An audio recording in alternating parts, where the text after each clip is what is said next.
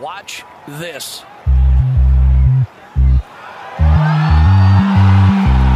No way!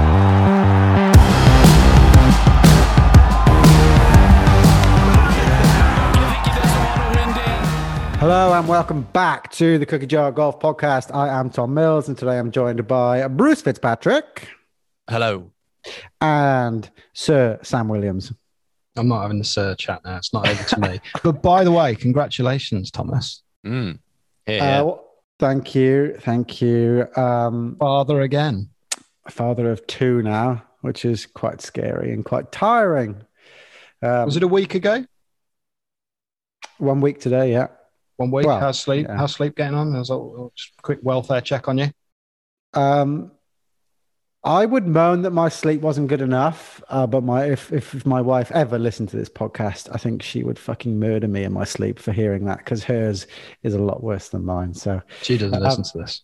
no, she's she's she's never listened to it, so we're all good. Uh, no, sleep's awful. It's absolutely terrible. Can't get a wink. Um, but um, no, it's uh, it's all good. It's all very exciting, and um, little Millie Mills is is doing just just fine. She's got a name like a rock star already. So And it's on a Fantastic. Mackenzie bag. Probably the youngest child ever to be born with a name on a Mackenzie golf bag. I think three days old when that came around. With when it name on. landed, yeah, Yeah. We- So a while ago. So um, just waiting for it to land with a name on. So um, how? Just a quick note for our sponsors. How are we all doing for our um, Virtuo? Are we Oh, all no, I'm not having ready to this. go? No. Not having this. Come on, we don't labour these points. Come on, I've just I'm, finished. mine. caffeine, I'm very caffeined up to the eyeballs. To be Yeah, fair. I'm- I've had I've had one I can pod I've on had- two coffees. Three, I've got palpitations. So I think we're I think we're in the we're in the sweet spot today. Mm, Perfect. And we need to talk up. about a few different bits and bobs today, including ready to take some starting shots. with Bay Hill. What are you going to shoot at?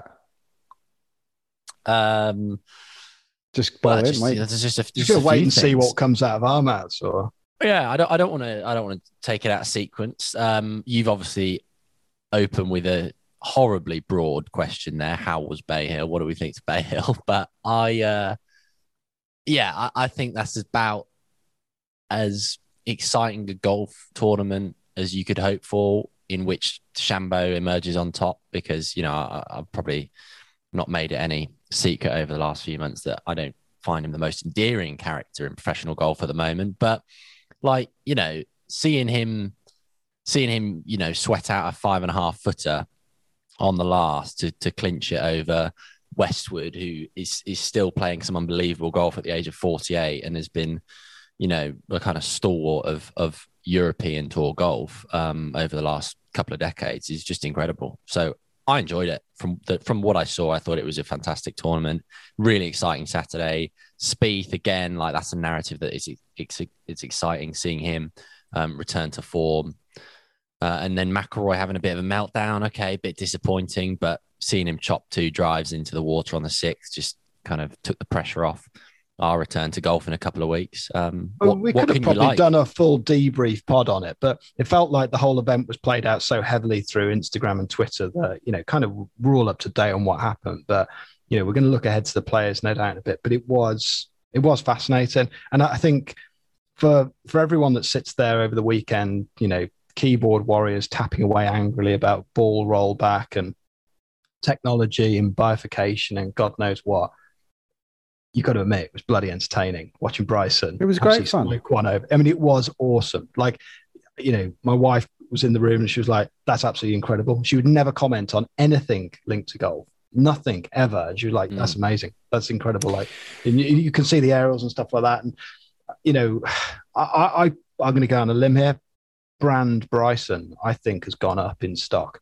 Um, stock's Yeah. gone up there heavily. That's interesting because you were a big advocate of of rollback. I mean, I'm pretty sure even in that podcast we recorded last week with uh with Ed. I'm not sure I am a rollback guy. No, no, So I'm what- not having what, that. What do you think I'm of the not- stuff about the ball then? Uh, the Ed, Oh, Ed I'll and ask the Frank Mike? question. I'll ask the question, but you know, I'm not sure I am a rollback guy.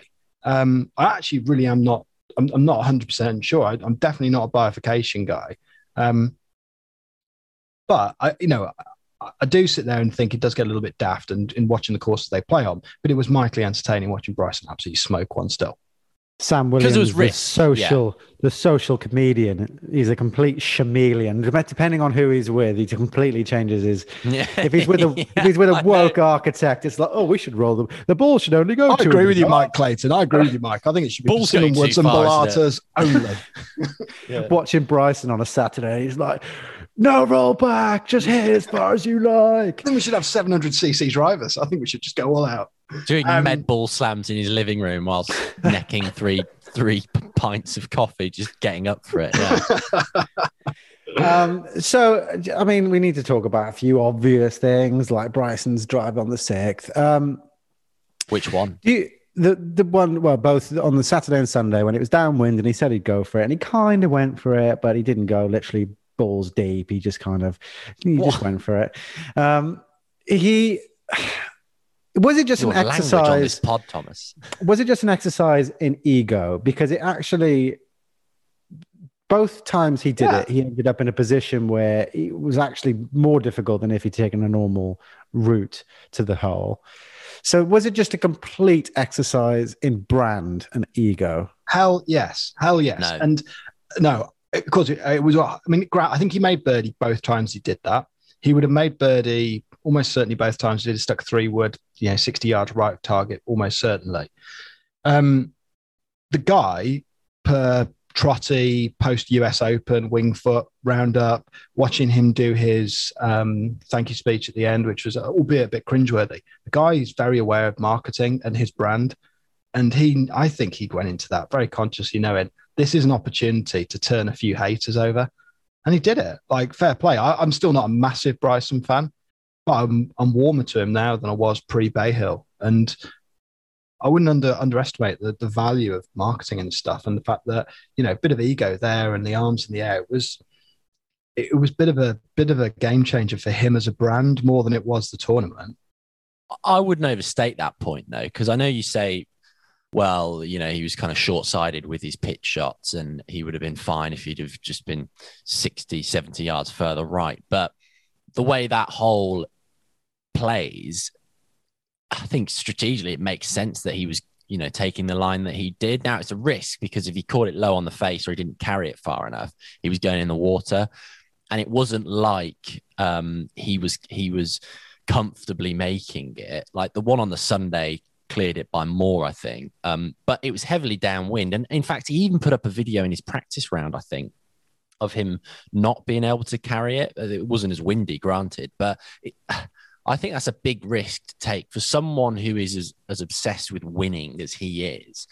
Like, it's a big risk to just take it on that line to think, well, you know, I'm in the lead here. Tournament's on the line. I'm just going to go for it anyway. It did. It did make the hole significantly easier taking on that on that line because if you did, if you if you went even the route that like Rory and some of the others were taking, 50, 60 yards further right, and you pushed it, well, then you were in a, in a tricky spot and you were going in with seven iron, six iron, whatever it was. So, um, yeah, I think it's pretty gutsy in the moment that it, that he's had to carry it like That's a good 340. Yeah, fair play to the guy. Both times he did it um both times he, with his second shot he didn't hit the green. So from like i think they were both 80-ish 70 80 yards away. Uh, but he's put himself in a position where he's unable to hit the green with his second shot. Or not unable but he'd made it difficult for himself to He hit the green. hit the he couldn't hit it close. Yeah, but no he missed the, the- green because the, for the second day spun off right and the second day he just pitched it right up because he's But playing this is what I'm saying. I like- think you know. I mean, yeah. In it, if the if the exam question is only just play the right strategy on the whole, I don't think Bryson would have done it. It's back to that point about proving a point disagree. and running his. I, I disagree. mm, well, I mean, we will. it- we, we, I'm happy to have conflict on the Cookie Jar podcast here, but don't forget he went out. He probably felt the wounds of the Masters last year when he went out and said, "This is a par 68 for me." So I, I- I've got to go out and bring the heat, and and, I, and I'm going to win this all day long. That would have definitely scarred him. And then he kind of ran his mouth again at Bay Hill and said, "I can, I'm going to take this on." When you do that, you've you've made it harder to walk back to a three wood up the right hand side, haven't you? I, I'm pretty convinced that if his life depended on making four on that hole, he would not take the route he did. But do you think do you think Cobra looking at this now? You know, he's running his mouth. He says, "I'm going to do it." Psh, bang it over this bro, straight over the top. Look, I'm a big lad. Um, do you think Cobra sitting there with their checkbook in hand, going, "I think we need to pump these numbers up a little bit." Back to the Daryl Evans pod. Back to the Daryl Evans pod. You can buy insurance on these wins, can't you? So why wouldn't Cobra want to take out some insurance against that? Like this is massive, massive marketing for our brand and for our products. Bryson, you're in a position to win, but we want you to take this thing on. I'm just speculating here, right? So this is this is pure armchair conjecture, as you would call it, Bruce. But Sam Williams at his very best. Whoa, hang on. But if you go back and listen to the Daryl Evans thing, you look at the insurance stuff around whether players win or don't win and the fact they can offset the, the different outcomes. All of a sudden, the potential there for Cobra to weigh in on strategy within the game is not impossible. Hmm. Um, I'm not even saying it's a bad thing, but if they're like, do you know what? This is this is like a massive deal for us. It's probably the best marketing they will they'll get in the next 10 years, that moment. Um, we want you to take it on. And by the way, Bryson, we'll insure your prize money if you don't win. Yeah. No, I, I could believe I could believe that. I don't I don't think it's as mad conjecture as, as you you know were caveating it at the start. Um, but I do, yeah. My, my point about strategy is that it is fundamentally easier to hit a green from 80 yards or, or 40 yards or 50 yards, however far away he was, than it is from 180 with a better angle. Like I'm- that's I'm- just that I'm that's just, gonna, the brutal I'm just truth of it. counter that. It's it's not as easy when you're in four inch thick rough with an 80 yard shot over a bunker when behind Front to back. Yeah. front to back green and it's running into water. Well, you you don't think it's as easy to hit the surface No, Not the, the from- surface they're the- landing on is like glass and it's running away from com- them pretty, compared pretty to a, to, compared to an eight iron or whatever it would be from 180 190 yards. I think we're getting buried in the weeds of it all, but I, I think you can agree or disagree on the. Don't admit defeat. the- Don't admit defeat. I mean, Okay, like, we'll both walk away. if anyone draw, wants to pick honourable. up with this um, argument with Bruce, we'll put his we'll put his phone number on the Instagram story, and you guys can just he'll he'll talk about it as the cows come home. I mean, it is Players Week, and we are going to have to move to that, but there's other things from Bay Hill we just can't walk by. yes. Westwood, Spieth, McIlroy, a few hot takes on that, I think, guys. Yeah, Hmm. I want to start with because we're on the sixth. Let's talk about McIlroy's double dunk eagle, sort of double bogey on that sixth. How good was that? I mean, I think he had a bit of an ego thing going on because on the Saturday, um, Bryson did that drive and he was, I think he was one group in front of McIlroy, and it's everyone's like, whoa, and then. It was 370 yards, and then McIlroy steps up with no fanfare and just knocks it 361, just like nine yards shorter. But And it wasn't on the same line, though, was it? there was a different line. He wasn't taking on the the the big Mac Daddy line, um, but it, Yeah. the drives were pretty much comparable. And then on the, so obviously the second day, he's now in a group in front of Bryson, and just overdrew it both times. And it was like dunk, dunk, Mm. and then he's five off the tee, and then third ball eagle. It's for, back to the frustration for me though with McIlroy. It's not symptomatic of those two shots. It's the frustration of watching him when it gets down to the wire. And Yeah, you just knew he wasn't going to roll out with a. You just knew he wasn't going to knock a 64 in and and and walk it in. Yeah, I, I, it's so hard to watch on a tournament level. I can't understand why it's so Mm. difficult. Well, no, I'm not saying it's so difficult to win, but it's, it's so it's such a painful experience watching him go out when he's in contention. Mm, It's just he's just a top five, top ten machine at the moment, isn't he? Man, it, take out Riviera, where his cut streak came to an end, and he just had a you know very uncharacteristic missed cut there, and, and was never really in the tournament. Again, it's like WGC at, at concession. He's right there, Saturday and Sunday. Doesn't really do much, and Bay Hill again was the same story, really. Like shoots four over in the final round, which maybe isn't actually that bad given how tough the conditions were on the final day, it's probably middle of the pack. Um, well, But this in is- terms of this is final the scoring day average, eternal but it's problem. just yeah, I know what you mean. Totally agree. This is the eternal problem with McIlroy because now we're going to start talking soon about the players' picks and masters, and we're getting right into the major season. And yeah, I can't help but fancy McIlroy to win either either of those two tournaments. And yet, experience tells me watching it every time we roll out and talk about this stuff, the guy looks hopeless at winning at the moment. That's the that's the frank kind of armchair conjecture opinion that you, you're kind of getting from it. Mm. But then you think, well, he's actually technically the defending players champ because obviously last year was cancelled, and you know, will he go on to win? I like, I don't know. Like you kind of think it's almost written in the stars in some respect because it's the way of silencing the critics. I don't know. Um, a- another another British, I say British hopeful is the wrong term, but you know, another another Brit bit painful to watch on Sunday was of course um, was it Saturday? In fact, Justin Rose pulling out, right in contention, bad back. I thought that was um, that was a bit of a shame. Interesting that it left a Spieth being on his own. He could just Yeah. chat his way around the golf course. It was, uh, oh yeah. he was just there. He was just he stood over every every shot. Literally, the commentators love it when he comes on because they just don't talk. They're like, "Oh, okay, let's listen in. And it's just His interactions with Greller, he just talks at good. Greller though, doesn't he? He just like talks completely at him. He's such Um, a endearing guy. Though. I mean, you know, I can't, I can't think of a more popular player on the on the PGA Tour at, at the moment, or not. Maybe that, that's the wrong way of putting it, but someone who'd be a more popular winner amongst fans and and players as well. I guess is the right way of expressing it because. Yeah, he just seems to wear his heart on his sleeve. He's Mm. so vocal and animated.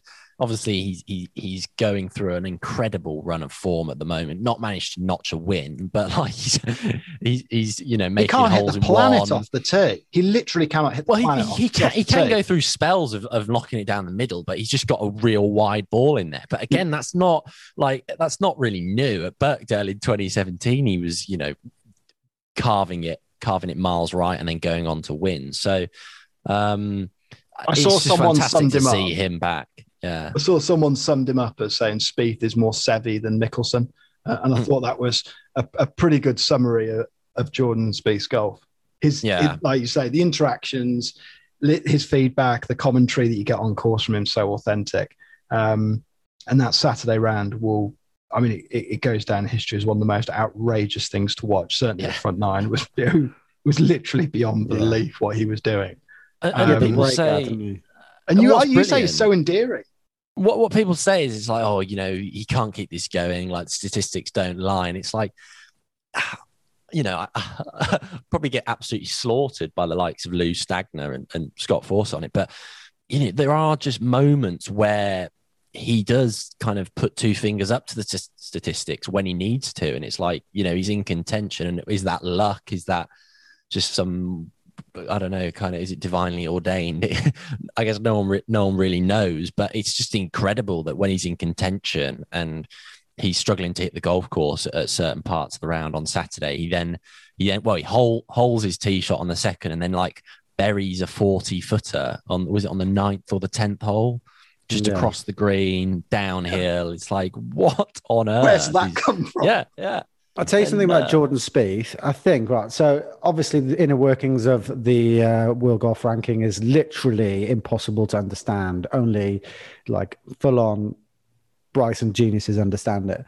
But I'm pretty much Bryson's confident- not a genius. Just putting that out there.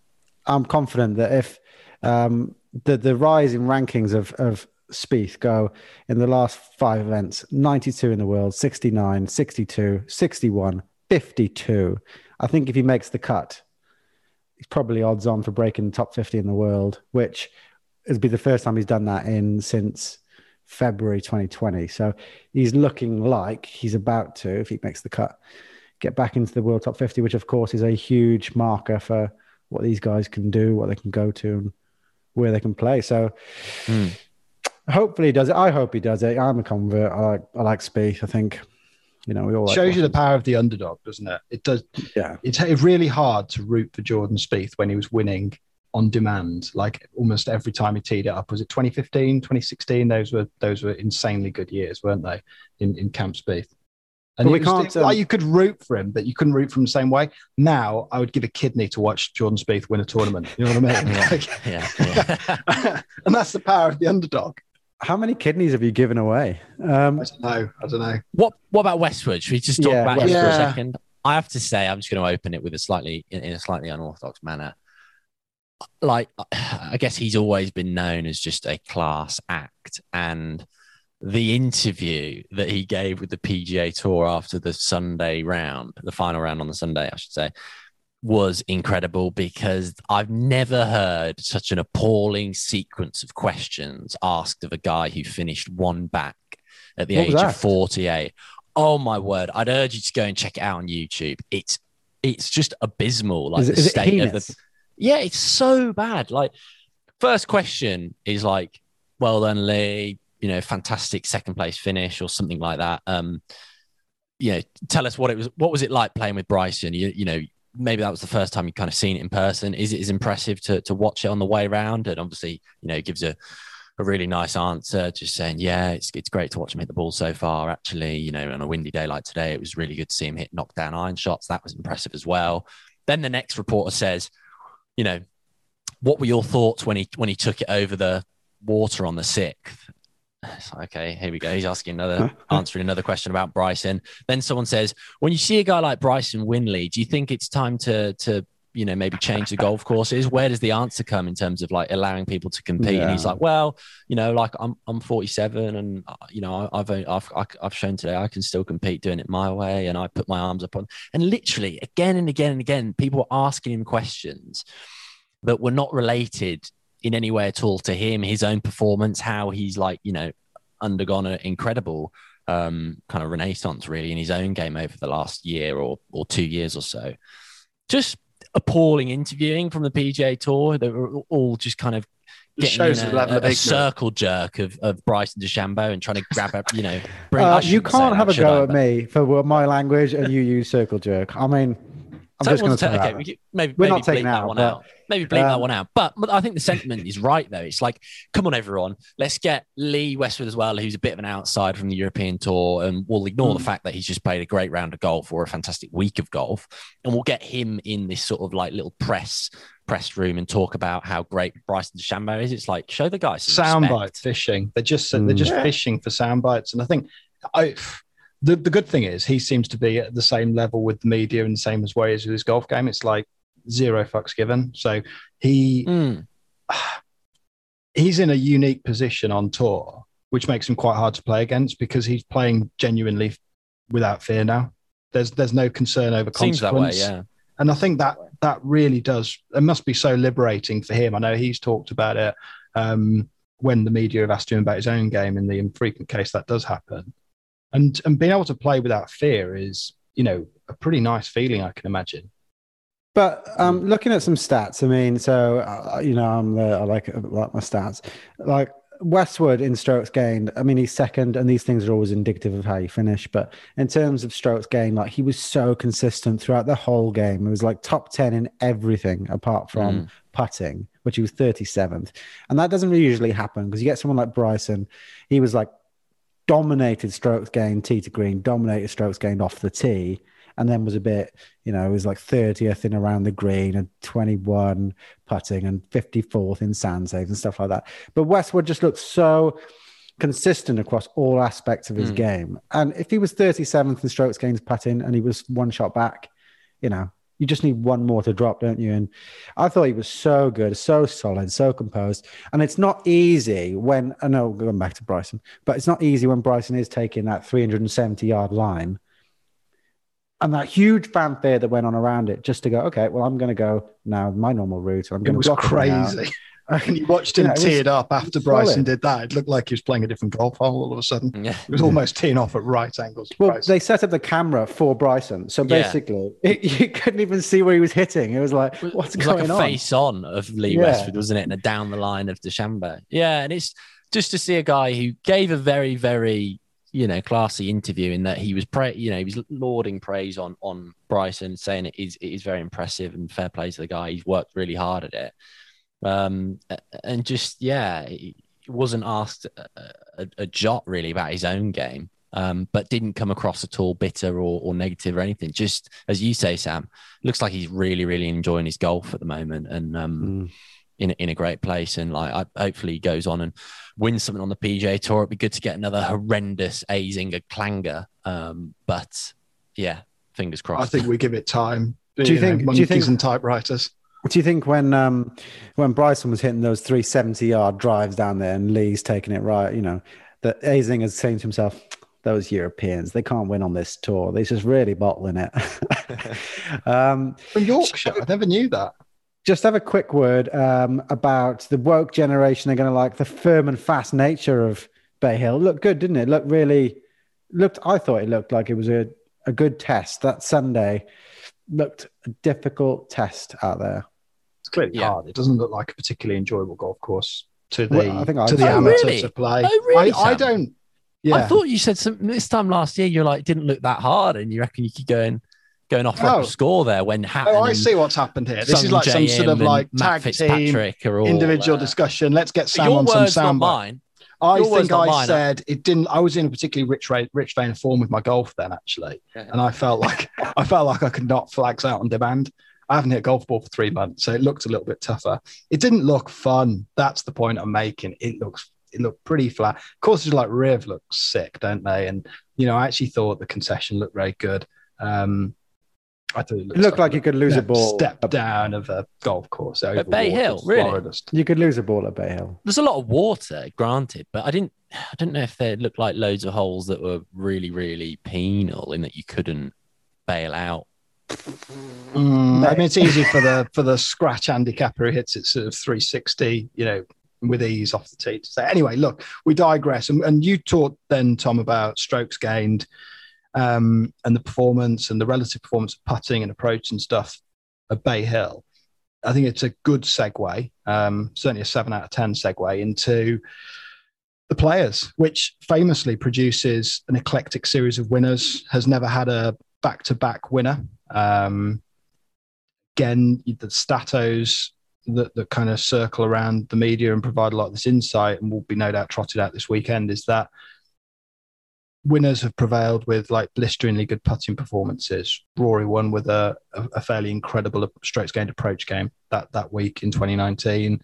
There's a whole gambit of different winners with different strengths in the field. So it's quite an interesting course in that respect. So it feels pretty wide open. What's the what's the consensus going into the players?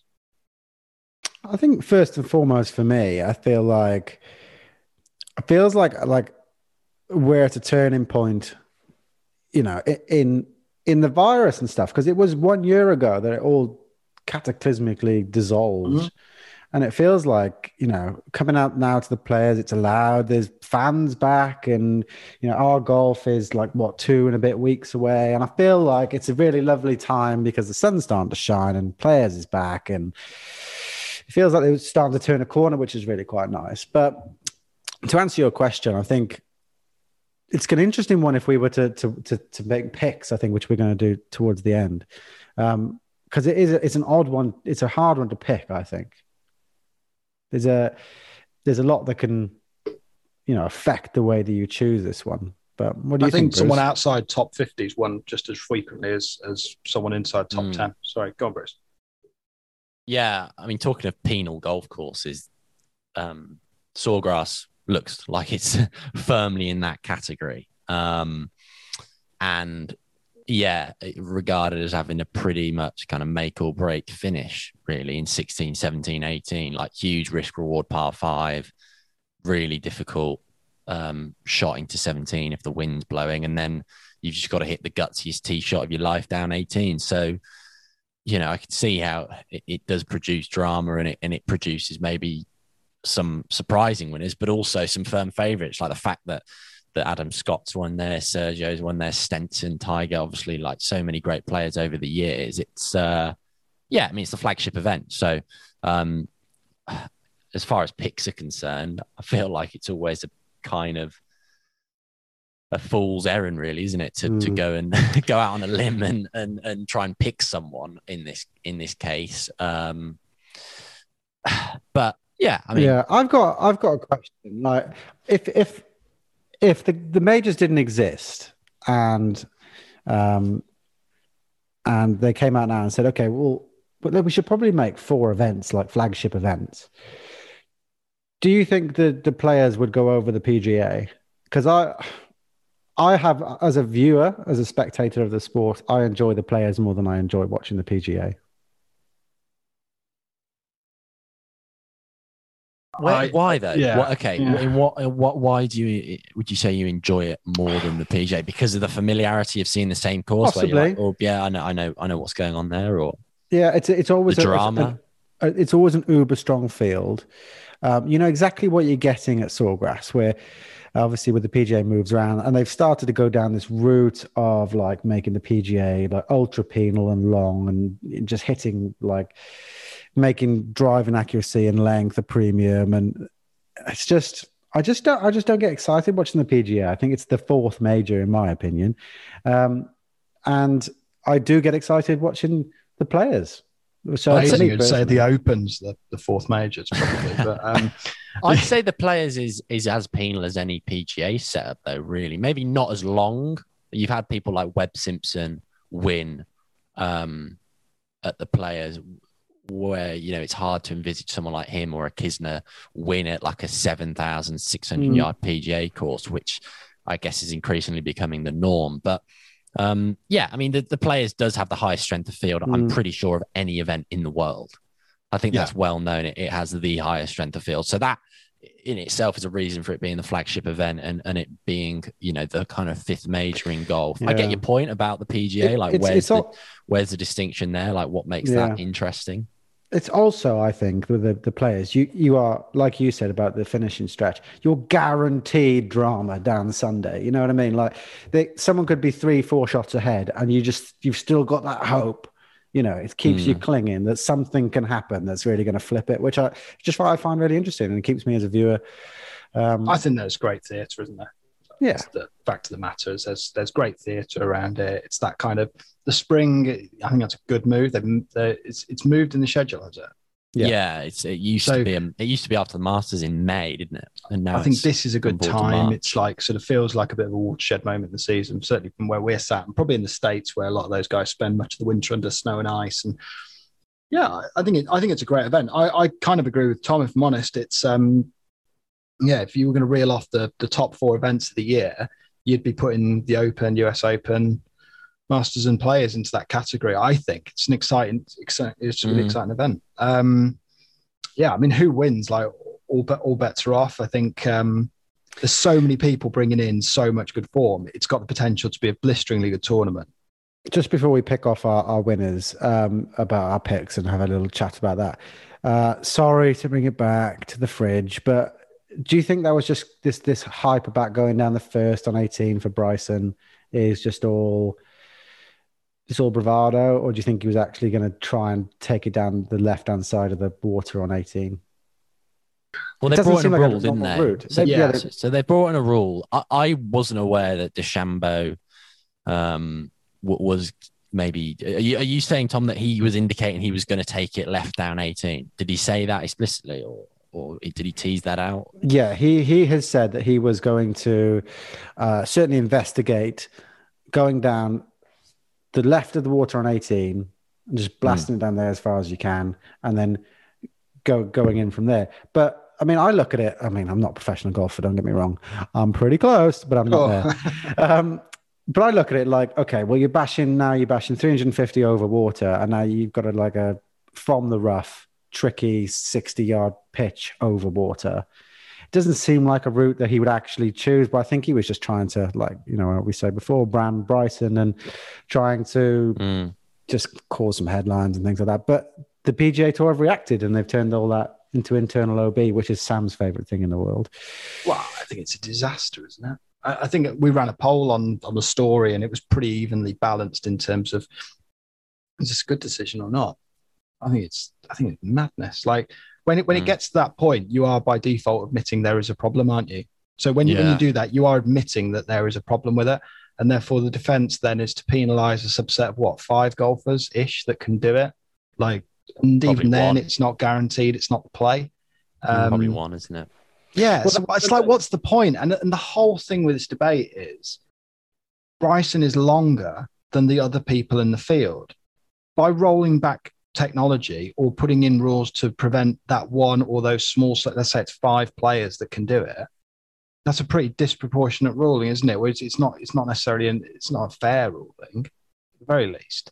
You know, you're Mm. just It's- it's just- penalising yeah. one person, and is that is that now how we go about doing it? So, like, what do we do? So, do we do we start sort of, you know, saying, well, hole anything outside of 40 foot, it doesn't count. So Jordan Spieth, you're too streaky with a putter. Like, that's just, sorry, that's two putts now, Jordan. This is getting out of hand now. Your your ability with a flat stick is starting to embarrass the rest of the game.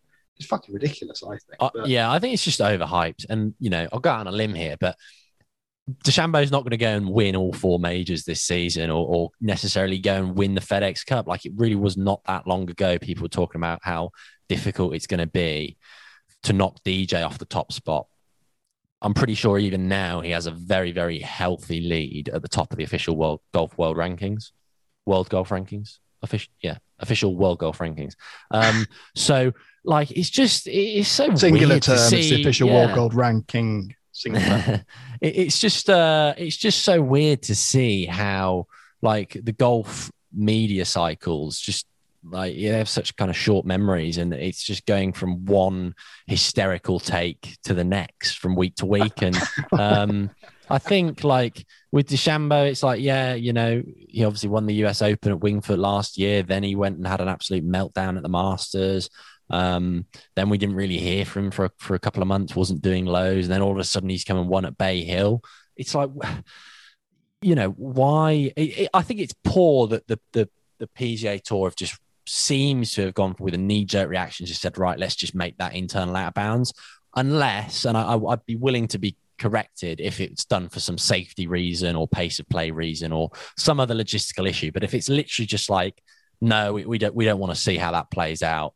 Let's just stop him from even entertaining that line. I think that's a really really poor take I think we're, because I think we're just a um, few steps away from from saying like Bryson, the gym, it's out of bounds, mate, and um, protein shakes they're out of bounds as well. You just need to really dial this back because this is getting silly. Like you can't just be stronger and fitter and hit the ball further than everybody else. Well- it's not fair. well, unless they've done it for a legitimate safety reason, in which case or, or some other concern. I mean, it's you know it- it's entirely possible that people are just focused on it through the lens of Bryson, and actually there's some other reason there. Uh, what's the capacity of fans that they're bringing back? I mean, it's not like I- fans would be over there, is I it? I think I've read twenty five percent. I think they're looking to get Right. twenty five percent capacity. Yeah. I don't know. I'm not. I'm not fully uh, in possession of all the facts, but it doesn't seem. Yeah, I think we're in agreement. It doesn't seem like a particularly good move. Anyway, so let's move on, and I think we need to pick some picks for this and uh, and wrap it up Pick because we want to we want to pick some picks so they're picked well. Um, right, I'm going to go straight out on a limb here. okay, And there's a few people that are going to silence some critics this week. Well, who have the potential to, who are bringing in some white hot he- heat. White hot. So we'll edit that out. no, we won't. Carry on. Oh, we've really. I, I feel like I've really stumbled over some words this podcast. Maybe it's just we're over caffeinated. They're bringing in white heat to this tournament. I think we've got McIlroy could could potentially silence the critics who keep saying he's never going to win. Like this is, Mm. you know, he doesn't look like capable of getting it done. Finau, another really obvious one there, and then Jordan Spieth would be the ultimate win. So I'm Yeah. going with heart over head here. Clearly, the sensible bet would be DJ's the best player on the planet. When he's on form, he looks We're not allowed to pick DJ. We're not allowed to pick him. Exactly. But I'm gonna I'm gonna go out on a limb and I'm gonna go with McIlroy. I'm gonna go with Finau and I'm gonna go with Spieth. Fair, Thomas. Um, I'm going to go tiny bit sort of less obvious than Sam. Uh, I'm going to go. I'm going to go sort of long odds, and I, these these are long odds that I'd probably put each way on, and I think yeah, they- I, I get some money back on these boys. Bezuidenhout Strong. very- I like that a lot. On a very good run of form. He is starting to hit the ground running out in the US. I think he's going to be, he gives some value back in terms of uh, if you put some bet on him. I'm going to go with Hideki, Hideki Sam. Hideki Sam, because he was leading uh, the Masters last, uh, not the Masters, the players last year before they abandoned it after round one. So I'm going to go, Hideki picks up where he left off.